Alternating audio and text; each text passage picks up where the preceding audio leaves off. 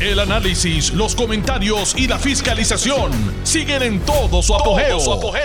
Le estás dando play al podcast de Noti1630, Sin Ataduras, con la licenciada Zulma Rosario. Ay, qué rico, y es lunes 22 de febrero de 2021.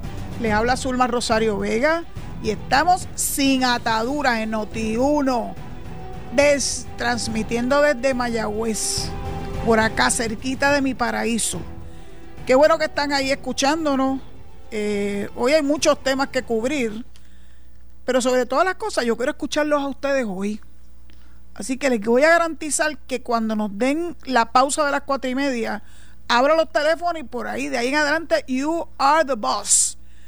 Quiero escucharlo porque ha habido muchos temas, muchas controversias en los pasados días quiero aportar un poco, ¿verdad?, a la discusión de esos, de esos asuntos, pero sobre todas las cosas quiero saber el sentir de ustedes. Así que debemos empezar por algo que es muy significativo, que es que ayer domingo comenzó la Semana de la Policía. Uh, allá para el año 1980, cuando yo era ayudante del gobernador Carlos Romero Barceló, y a partir de ese momento siempre íbamos a unas actividades alusivas a la Semana de la Policía y reconozco que nosotros no podemos vivir sin la Policía de Puerto Rico. La Policía de Puerto Rico nos da a todos la tranquilidad y la seguridad que merecemos para poder llevar a cabo las cosas que hacemos en nuestro trabajo, eh, la educación, etcétera. Sin policía no íbamos a poder hacer nada de eso. Así que gracias, gracias a todos los policías que posiblemente escuchan este programa. Los otros días me encontré con uno que me dijo que sí que lo escuchaba. Eh, porque de verdad que estoy tan agradecida de que ustedes hayan escogido esa profesión tan digna y tan peligrosa, sí, muy peligrosa. Pero cuando cada uno de, ustedes escogió esta profesión, sabía que estaba llena de peligros. Y por eso es que eso tiene todavía más y más valor, por lo menos para mí como persona, que ustedes estén dispuestos a poner ahí al pie del cañón su vida para defendernos a nosotros. Gracias, Policía de Puerto Rico. Gracias, gracias, gracias. Y yo pienso que todo el mundo hoy debiera, cuando se encuentra con un policía, darle las gracias. A la familia de los policías, las gracias también, porque ustedes son los que están también eh, al pie del cañón. Y yo de verdad no quisiera ser familia de un policía porque sé que me causaría mucho estrés saber que salen a la calle a enfrentarse a tantos peligros. Y como está de moda hacer lo que le da la gana. Aquí en Puerto Rico y en el mundo entero, en, Barcelona hay un tremendo fostró formado. Y en prácticamente todos los países del mundo hay problemas de anarquismo. Y el anarquismo va dirigido a desarticular las, eh, ¿cómo se diría? Las instituciones de gobierno. Lo que no consiguen por los votos, pretenden conseguirlo con la anarquía, haciendo lo que les da la realísima gana. Bueno, el más reciente, eh, la más reciente situación de anarquismo fue lo que pasó en el Congreso el 6 de enero. Todavía la gente sabe que eso fue un típico acto de anarquismo, pero bien, el, problema aquí es que estaba bien coordinado, bien coordinado. Leí precisamente eh, en la mañana de hoy unas expresiones de un familiar de alguien que es pertenece a ese grupo de los QAnon, eh, que son también parte de los Proud Boys y de, los, y de los, todos esos grupos que han surgido de terroristas eh, y supremacistas en la nación americana, eh, cómo su marido se fue, se fue cada vez más acercando a esos grupos que se coordinan y conversan a través de las redes sociales. Eh, y ella llegó un momento a tener pánico porque ni atendía a su familia, no estaba dándole ¿verdad? la importancia que tiene su trabajo, ni mucho menos la seguridad de sus niños. Y ella vivía en un pánico total de que su marido se haya convertido en un fanático en un fanático que puso a rescoldo lo más importante que debe tener un ser humano, que es su familia. Es preocupante. Así que la policía tiene que bregar con esa mentalidad anarquista que está por alguna razón está en todos los países del mundo y en Puerto Rico también. Me llama tanto la atención que también hubo una columna de Mayra Montero que habla del rey Charlie. Ese rey Charlie que la prensa y mucha gente endiosó porque participaron en verdad en el, en el acto más antidemocrático que yo he vivido en mis 66 años, que fue básicamente una expulsión de nuestro gobernador electo democráticamente. Y esos anarquistas, entre ellos Rey Charlie, fueron parte de ese proceso. Ahora ya no los quieren. No, sirvieron sus propósitos y los desechan. Ahora son un paria. Pues me alegro que les pase por estar aliándose a lo incorrecto. Usted siempre se debe aliar a la ley, al orden, a la justicia y no a la poca vergüenza de la anarquía. Así que la policía también tiene que bregar con este tipo de individuo que ha tenido un gran éxito con los anarquistas porque andan por ahí haciendo piruetas muy peligrosas, por cierto, eh, en las calles, en las calles donde no se supone que estén eh, transitando. Es bien preocupante lo que está pasando en Puerto Rico y resulta que a la policía a la que le toca lidiar con esas cosas. ¿Se acuerdan cuando se juntaron? no sé cuántos miles de vehículos en el estacionamiento de Montelledra. ¿Ustedes se creen verdaderamente el cuento que ellos estaban allí para ver, para enseñar el carrito y, enseñar sus bocinas de boceteo? No, señor. El plan era salir a la autopista para empezar a hacer las poca vergüenza que ellos hacen. Hace ya un par de años, no, un poquito más. Yo estaba todavía en la oficina de ética, iba de camino para la oficina, desde acá, desde mi paraíso y en un momento dado el tráfico paró, que habrá ocurrido un accidente. De momento volvió otra vez a funcionar y volvía a transcurrir el tránsito. Y un poquito más adelante volví paraba en seco. Paraban en seco. ¿Saben lo que hacían? Estaban corriendo en la autopista Luisa Ferré. Y entonces, para lograr su cometido, eh, los que estaban al frente paraban el tráfico y entonces los dos que iban a correr iban a tener una carretera limpia para poder, eh, ¿cómo diríamos?, saciar su deseo de velocidad, poniendo en riesgo al resto, porque no les importa el resto. Ellos viven para ellos, son muy, muy este, egocéntricos.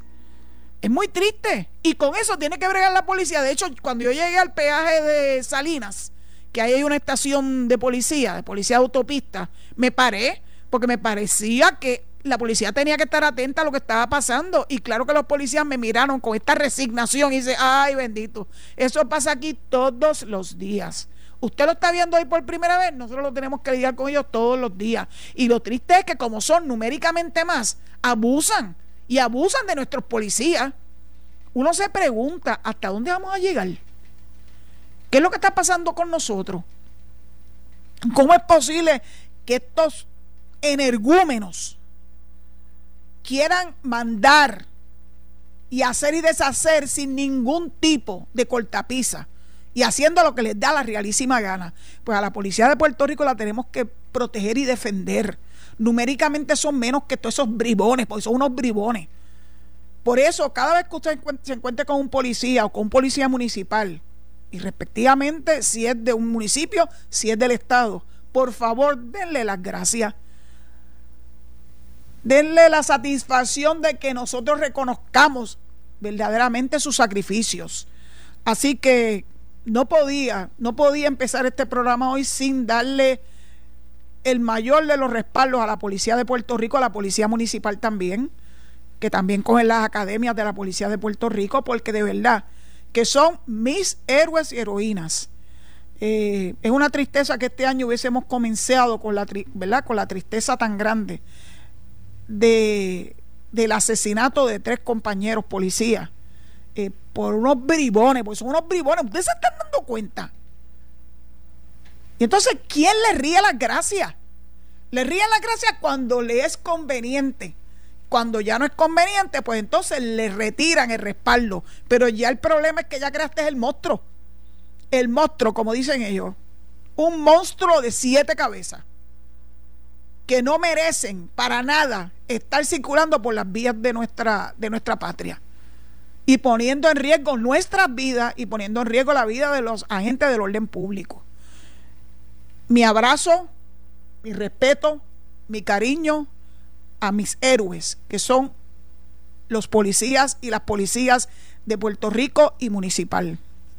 Bueno, pues claro que hay un tema que está en boga. Yo creo que no ha habido nadie que haya expresado su sentir al respecto, pero fíjese, yo le voy a dar otro giro al tema. Porque hay mucha gente que tiene mucho coraje, hay otra gente que no les importa. Eh, pues a mí me importó, claro. Porque ustedes tienen que aprender, como aprendí yo hace mucho tiempo, que no se pueden dejar llevar por los titulares. Los titulares se escriben para capturar tu atención. Hay que leer toda la noticia, todo el artículo. Y miren este chispito del artículo, yo quiero ponerlo en contexto. Y saben que estoy hablando de mi amigo, mi primo, Larisa Ilhammer, al que quiero entrañablemente y quiero que sepa que siempre va a tener mi apoyo, aunque tengo dificultad con entender lo que él quiso decir. Yo quiero interpretar lo que Larry quiso decir. Miren esto. A Larry le dieron la encomienda, el, el gobernador Pierluisi, de dirigir el concilio, el concilio de reconstrucción. Tenía todos los atributos y tiene todos los atributos para dirigir ese concilio, porque fíjense lo que va a hacer ese concilio. Priorizar y agilizar el financiamiento y la ejecución de recomendaciones, consultas, permisos y construcción de los proyectos de infraestructura de carácter crítico y urgente con el fin de atender los daños causados por Irma María, los temblores, etcétera, etcétera. ¿Y quién lo está haciendo? Nada más y nada menos que una persona que tiene mucha experiencia y además es ingeniero de profesión. De hecho, yo quiero que ustedes sepan que a lo conocí yo en su plan de ingeniero. Cuando yo era eh, asesora legal externa del municipio de Guayanilla. Él era consultor del municipio de Guayanilla y nos conocimos. Ahí conocí a sus cuatro muchachos que no lo soltaban ni a cuesta, eran chiquitos. Imagínense, se ha pasado unas cuantas lunas. Ya esos hijos están grandes, ya Larry tiene nietos, este, pero sigue siendo el mismo hombre bueno, inteligente, dedicado, un caballero en todo el sentido de la palabra. Y que el gobernador no pudo haber escogido a nadie mejor que él no solamente para ser su secretario de Estado, sino también para que le dirija ese concilio de reconstrucción. Ahora, ese es el marco de referencia. Lari no está ahí para empujarle esta idea. Lari está ahí para hacer el trabajo que el gobernador le encomendó. Y claro, ya está One Track Mind. Yo lo puedo entender porque cuando uno se enfoca en un trabajo, eso es lo más importante alrededor tuyo. No es que haya dejado de ser estadista, Larry es estadista desde que yo lo conozco, desde siempre. Y claro que él sabe que quien está quebrado es la colonia. ¿A qué eso no lo dice nadie por ahí? ¿De qué él está hablando de la quiebra? La quiebra es del Estado Libre Asociado. No es de la estadidad. O no es un escollo de la estadidad. Es del Estado Libre Asociado el que está quebrado. Claro, aquí han tratado de desviar el asunto para ponerle a él un San Benito de que es antiestadista por haber dicho que él vislumbra que va a ser más fácil el que nos admitan si, nuestro, si nuestra isla está en mejores condiciones económicas, pero Lari debe saber que estamos quebrados, que tenemos encima una junta de control fiscal, que tenemos una ley promesa, porque el ELA está quebrado. Eso es lo que está quebrado. Así que den que la delegación congresional se encargue de buscar, ¿verdad? La apertura en el Congreso de los Estados Unidos para que se haga realidad lo que, lo que votamos en todos los últimos plebiscitos, en todos. De hecho, en el 2012 nos lo recordó Charlie Rodríguez en la entrevista que le hizo Carmen hace unos minutos, que el 2012 el pueblo de Puerto Rico mayoritariamente, ampliamente rechazó la colonia, o sea, Alela sumen. Ahora les digo yo, como dice Carmen, 2 más 2 es 4, aunque lo digo un loco, aunque quisieron utilizarlo para de alguna forma desmerecer y abochornar a la Secretaría de Educación. si el pueblo rechazó contundentemente el Estado Libre Asociado por ser una colonia sujeta a los poderes plenipotenciarios del Congreso de los Estados Unidos. El, el, pueblo de Puerto Rico, yo recuerdo cuando se estaba hablando de promesa y que iba a haber algún tipo de intervención federal, mucha gente lo aplaudió. Posiblemente muchos de los que están escuchando lo aplaudió. Hasta que se dieron cuenta que esa gente vino con toda la mala intención de velar por los intereses de, de, los, de los bonistas y no por los intereses de Puerto Rico. Así que se tienen que haber sentido muy mal cuál fue el resultado de esa ley promesa y de ese y de esa Junta de Control Fiscal. ¿Ven cómo las noticias cambian? Como dice Noti1. Yo recuerdo tanta gente diciendo, ah, eso está muy bien, qué bueno que los federales van a poner orden en Puerto Rico y etcétera, etcétera. No quieren poner orden. Han querido gobernar a Puerto Rico sin haber sido elegidos por el pueblo de Puerto Rico. Así que bueno, veremos a ver en qué termina todo esto, pero recuerden, que quien está quebrado es el Estado Libre Asociado y que tenemos que move forward. We have to move forward. La estadidad siempre ha sido favorecida para aquellos territorios que estaban económicamente mal. De hecho, en esta semana, yo creo que fue ayer, en Twitter me mandaron un artículo de periódico extraordinario de cómo la estadidad sacó a Hawái de estar en la prángana y de convertirse en uno de los estados más prósperos en la nación americana. Porque ese es el efecto de la estadidad. Las líneas aéreas se estaban peleando una a las otras a ver quién era la primera que iba a ir a, Hawái, a empezar a llevar a, ¿verdad? a la gente de la costa oeste. Mire que Hawái está lejos, lejos, lejos, lejos, aún desde la costa oeste. Y aún así, la bonanza económica que ha vivido Hawái ha sido extraordinaria. Y no le voy a hablar del resto de las otras 37, 36 entidades, porque esa ha sido la experiencia. Cuando el territorio o la entidad entra a la admisión en igualdad de condiciones con sus congéneres, con los demás estados, lo que viene es una bonanza económica, porque hay estabilidad, que es lo que no tiene Puerto Rico en este momento. En Puerto Rico la falta de estabilidad obviamente tiene un impacto negativo sobre nuestra economía. Claro que sí. Piénsenlo bien. Así que déjense de estar apabullando al pobre Larry. Larry no es abogado. Larry tiene tal vez posiblemente alguna dificultad en poder expresar sus pensamientos. Y yo estoy segura que si lo hubiese pensado un poquito mejor, le hubiese dado otro giro.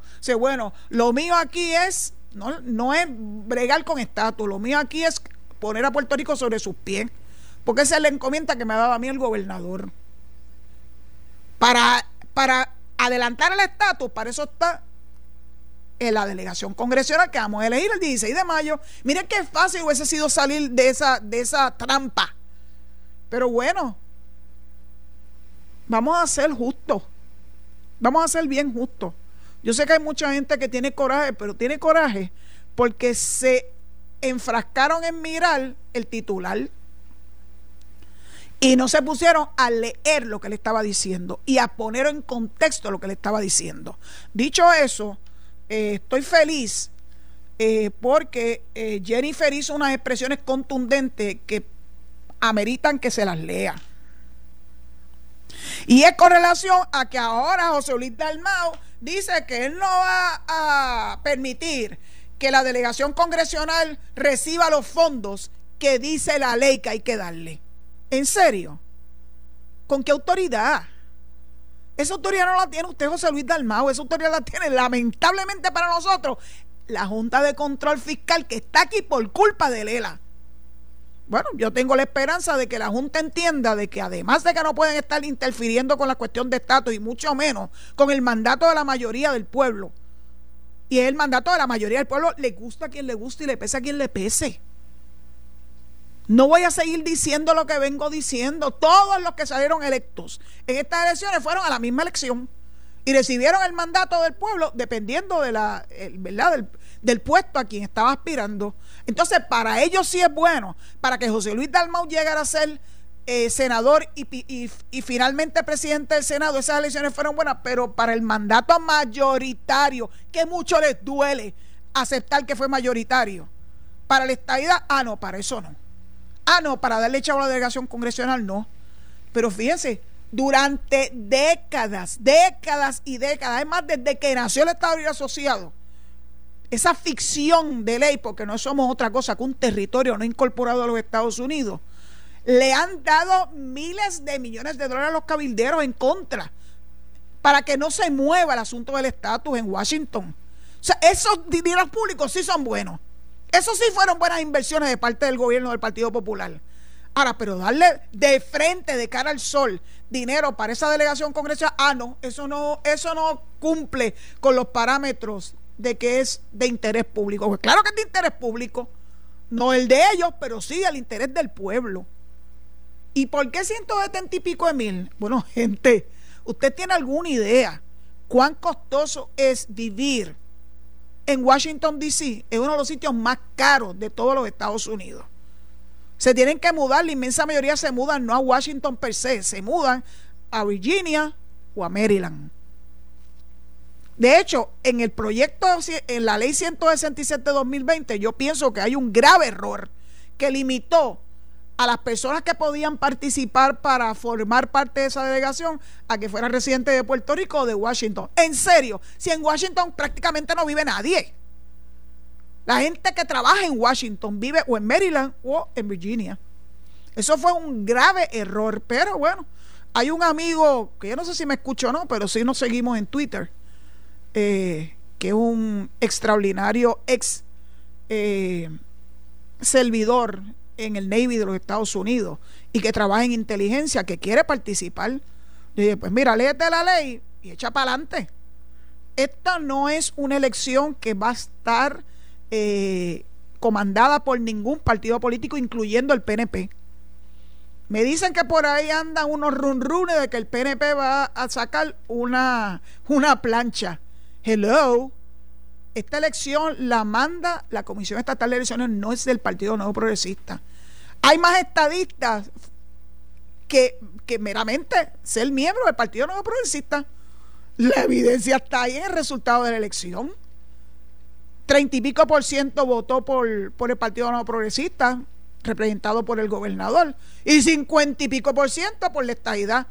No está claro para nadie puede ser algo que no acabamos de entender, que la estadidad es más importante que ningún partido político. Y entonces, pues, ¿cómo es que están hablando de que el partido a configurar una plancha? ¿Plancha de qué? Se van a buscar, se van a buscar una buena sorpresa. Porque ya somos muchísimos los estadistas que no estamos dispuestos a que nos impongan candidatos. Yo creo que hay muchos candidatos que tienen cierto temor de que no van a poder entrar a la papeleta por la cuestión de conseguir los, endosos.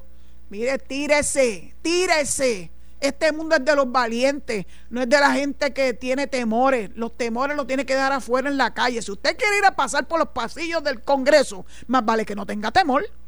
Más vale que esté claro en su agenda de empujarle esta idea. Son 535 oficinas que va a tener que visitar. Eso toma tiempo. Eso no es cuestión de una visita de cortesía. Ok, aquí vengo de parte de Puerto Rico y yo lo que quiero es su respaldo para la estadidad. Ah, ah, ah, ah. Va a tener que trabajar heavy.